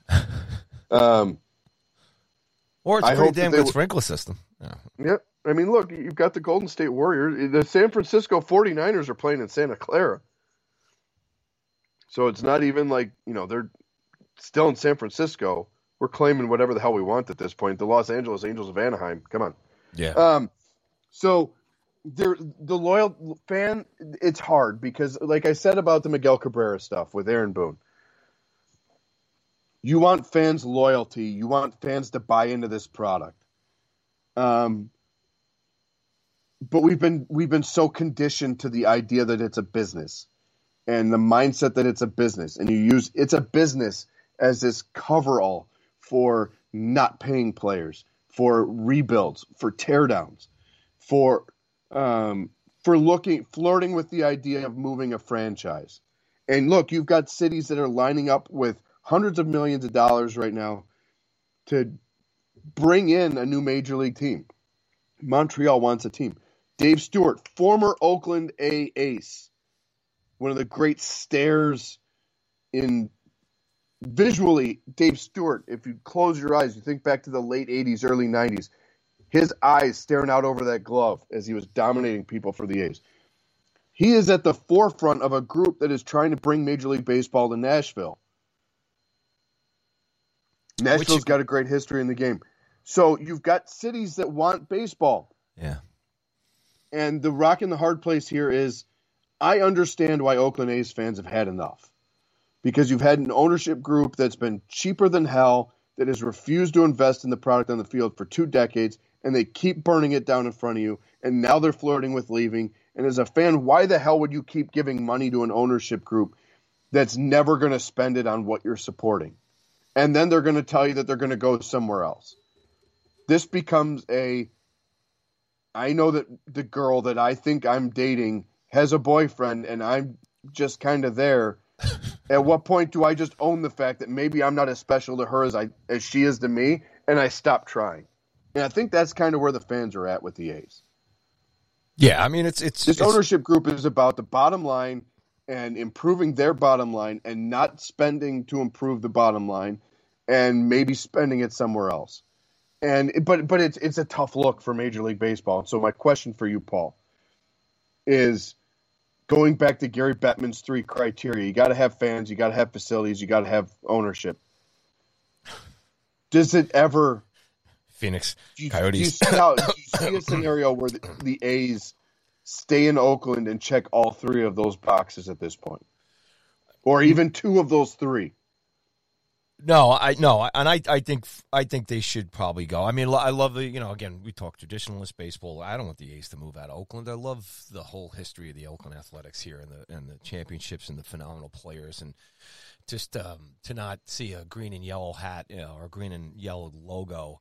Uh, in in a major league standings, things for me would break my heart. I, I, think on the business side of things, I think what's going on here with the fans, as far as the boycott is, um, you know that's I think that works uh, closer towards you know the ownership because they you know well they'll they'll use it one way or the other. You know Las Vegas kind of works out because uh, you know the way the reason it's worked out for Vegas and the reason it's working out for the Raiders too is because you know it's a destination city. So if if you have half season subscribers from the local area, that's fine uh, I always thought Vegas was going to work for the NHL because you know you're going to have all those fan bases that are going to look on the calendar and they're going to plot their trips to, you know, to Vegas, and then a lot of those people and and, and where it's located, obviously in the country in terms of close to California, down south, uh, Midwest, and everything else. Um, as far as you know, hockey fans and everything else, and same thing with the Raiders here too. Um, it, that I think it makes it financially work. I, I would be shocked if the uh, A's ownership doesn't go to Las Vegas uh, sooner than later. Uh, Nashville, that's the first time I'm hearing of that. I think that's very interesting too. Um, Nashville, as far as again, it's a destination city. You know, Tennessee, uh, the Titans there have done well, well, and, and you can look at the success of, um, you know, the Predators. I mean, Bridgestone is right there in, in Music City, right on the strip there with uh, all the music, uh, uh, the great clubs down there in Nashville. I've been lucky to be down there, and I've seen it all, see how it all operates and stuff here too. But um, you know where where it comes to Oakland here, you know Oakland is a city, San Francisco, California proper. I think they're going to be okay. They've got the Giants there.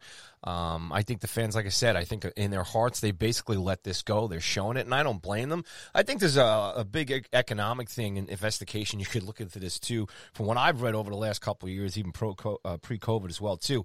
Um, the cost of living just in the San Francisco, um, Oakland, the Bay Area up there is incredibly tough. A lot of the major, um, a lot of things, uh, a lot of residents and stuff have been pushed way outside of the cities.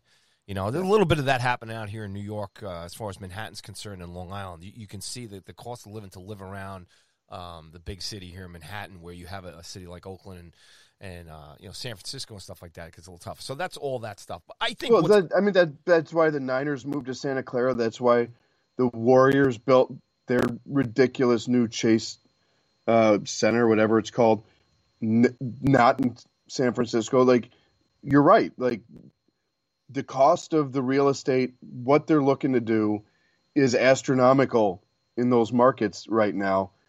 Um, and if it's not completely paid for by the ownership there, I mean, you know, it's it's a it's an incredible, it's a fantastic. I love the business side of sports. You can look at what they're trying to do up here in, in New York and Western New York with Buffalo. I mean, you know, Pegula's a goddamn billionaire up here, and I think they're going to make. I mean, Buffalo's a that's a that's a that's a blue collar, hardworking city, and they're trying to get the residents to pay for that here. You know, the only reason look look what's happened down here in, in New York uh, with. Uh, I mean, our football teams don't even play in the state, but I mean, it took forever for the Islands to get you know where they are, and the ownership had to basically take care of that. Same thing with uh, Citi Field and and the new Yankee Stadium.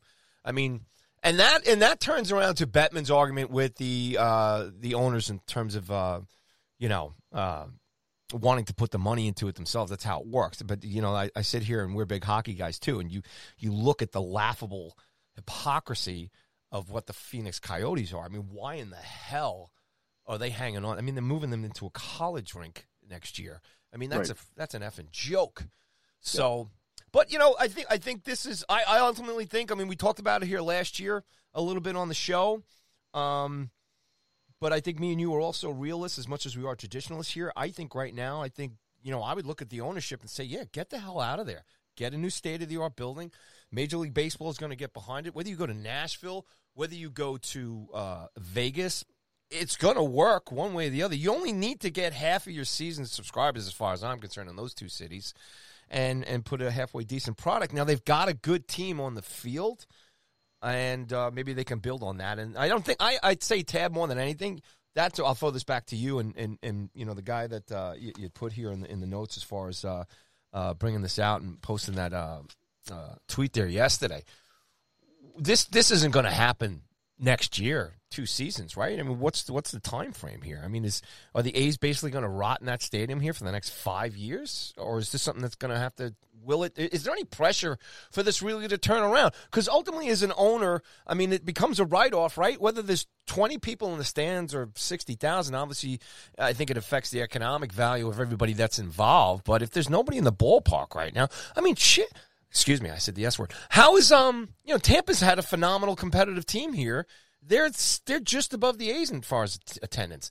I mean, Miami Marlins there. I mean, that's that's a joke. What's going on there down in Miami? And then you go kind of go up. The other teams above that, as far as that, you look at the mediocrity and the history of uh, competitive where they played here. But I guess I'll throw that back to you. I mean, is this going to really be anything that's going to be turned around soon? You look at the NHL thing too. Phoenix, they they really don't seem to care about they made a such a big hoo ha about the Winnipeg Jets and the New York Islanders here, who who got you know strap handled here, going back and forth between Barclays Arena and the Coliseum, and now they're moving Phoenix into a, a college D one arena that. And they're oh, by the way, people? they're going to charge. Did you see the tweet about they're going to charge fourteen grand per seat? That's what for on the glass I mean, season of, tickets. Of course, but of course they would do that, right? Right. So here's the so here's the thing it comes down to commitment and care. Okay. The NHL has overly committed to building hockey as a product in the state of Arizona.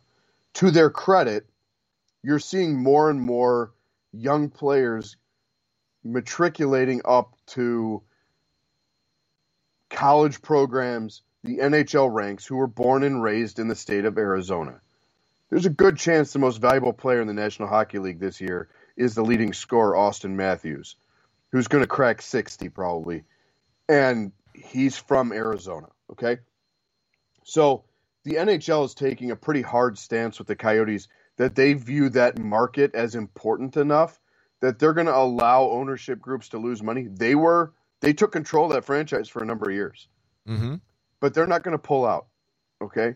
Because they might be hiding stuff, or they might be using that as a as a way. Everybody's hiding their their dead cap space down there. Absolutely, uh, it was a running joke. You you're you're throwing, and we're not going to go hockey on this, but like, but it's but Tab, real quick, it's but, the but other reason why landowners, that, yeah, but landlords too, right? They might have like six or seven storefronts that have been vacant for like mm-hmm. 15 years, you know, and they own one or two big things. I mean, it's, it's all the same stuff when it comes down to ownership of either property or businesses, right? Yeah, yeah, absolutely. And So there's a commitment to that marketplace.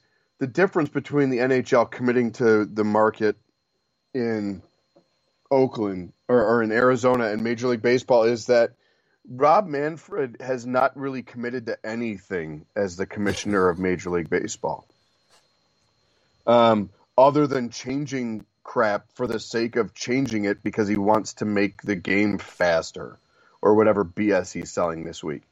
Um, the the rock and the hard place for me with this is again you're you're talking about a fan base that watched the Raiders leave and go to LA and then come back. And you thought that it was for real this time.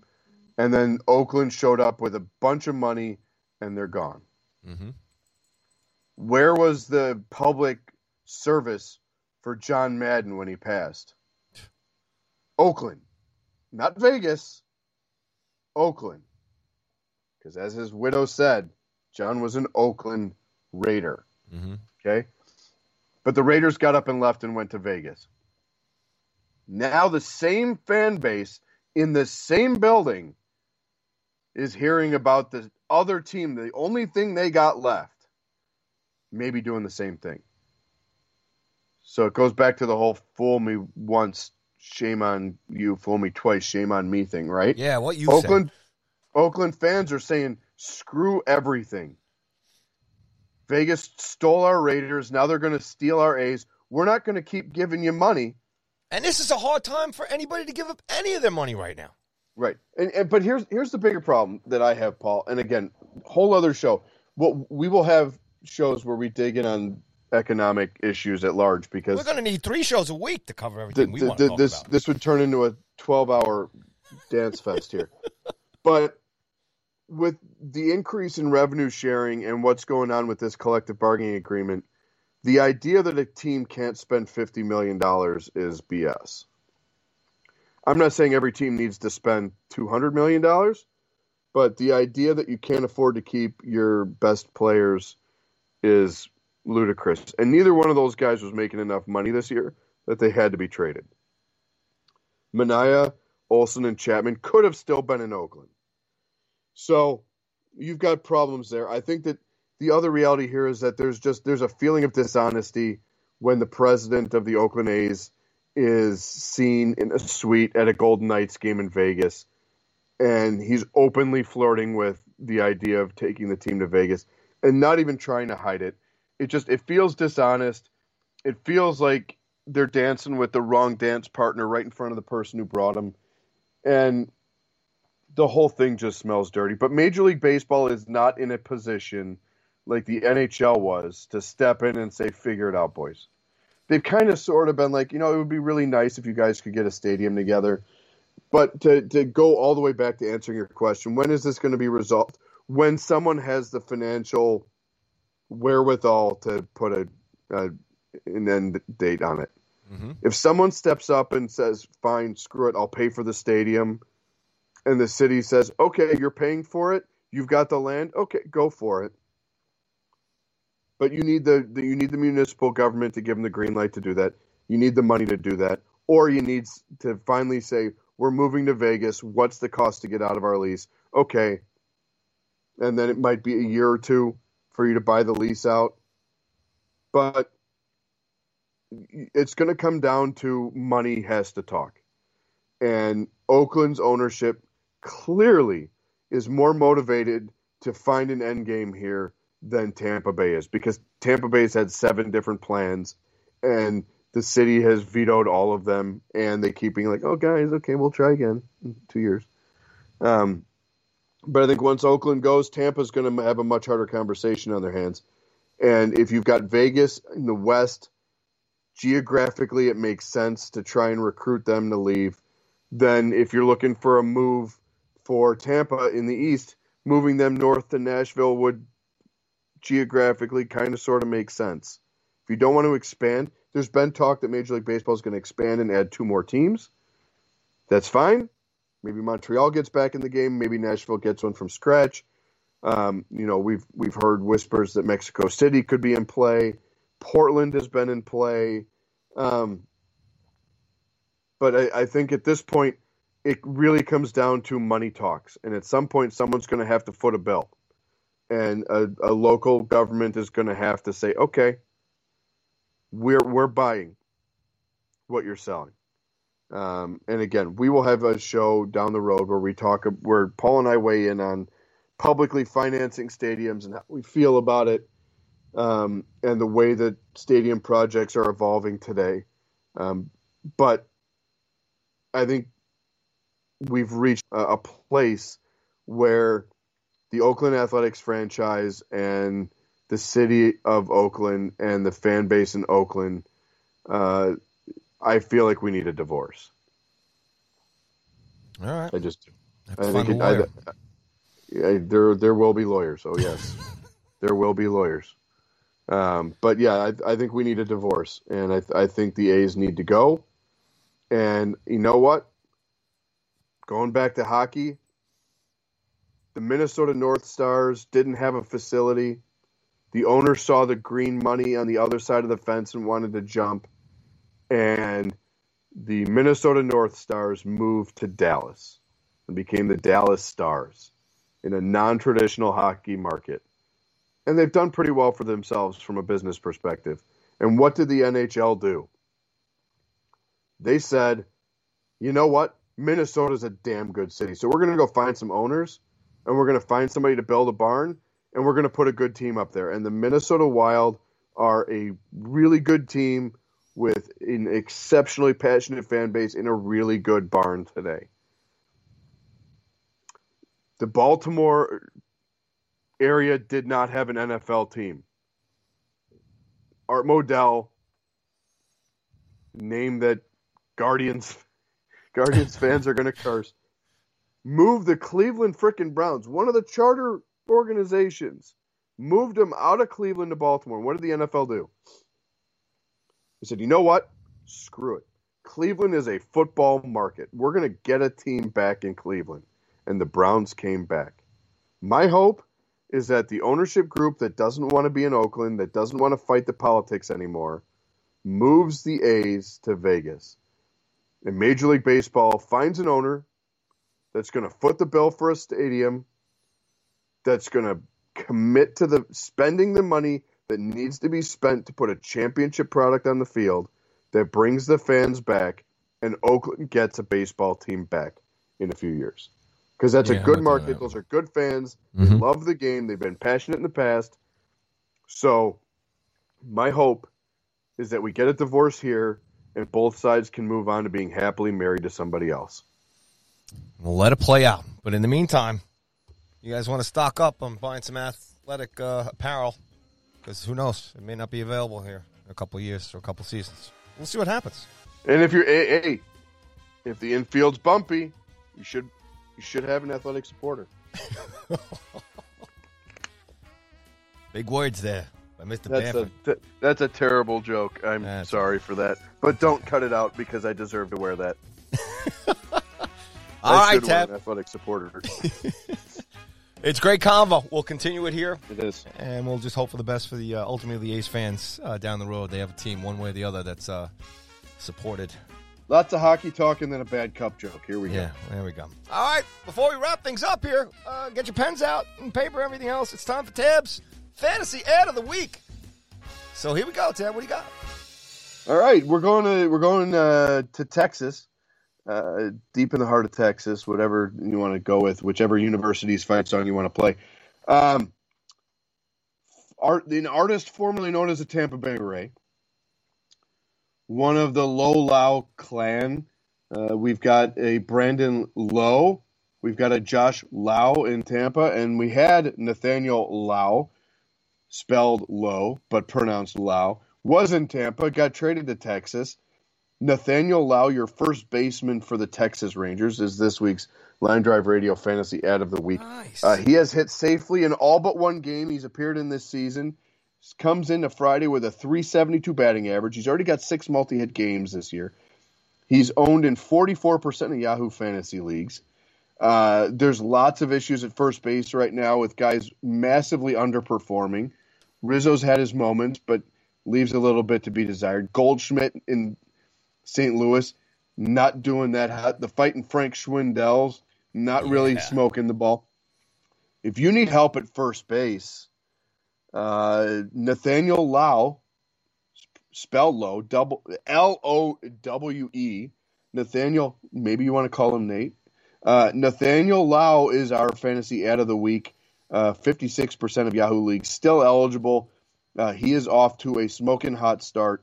So go get you some Texas Rangers. They're not winning games, but Nathaniel Lowe is producing. So go get you some Nathaniel Lowe, uh, your fantasy ad of the week this week I on like Line it. Drive Radio. I like write it down. Win some money, folks. Win some money, and hopefully he doesn't come up uh, against the Yankees with runners on second and third, because he will be walked. Because that's the right thing to do. Unlike tickets in Oakland, Aaron Boone handing out free passes. All right, folks. Another LDR in the books.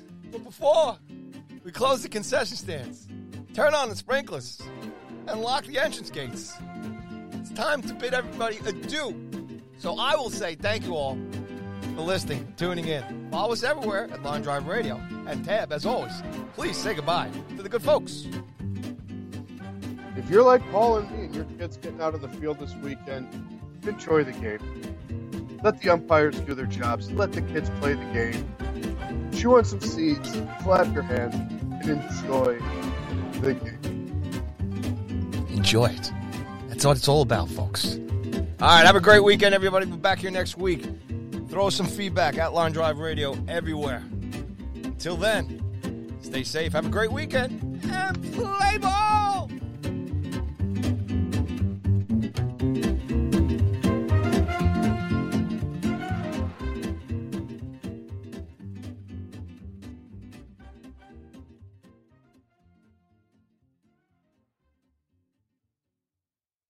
At Bet365, we don't do ordinary. We believe that every sport should be epic. Every basket, every game, every point, every play. From the moments that are legendary to the ones that fly under the radar. Whether it's a three pointer at the buzzer to tie the game or a player that goes two for two at the foul line. Whatever the sport, whatever the moment. It's never ordinary at Bet365. 21 plus only. Must be present in Virginia. If you or someone you know has a gambling problem and wants help, call 1 800 Gambler. Terms and conditions apply. The legends are true. overwhelming power! The sauce of destiny. Yes!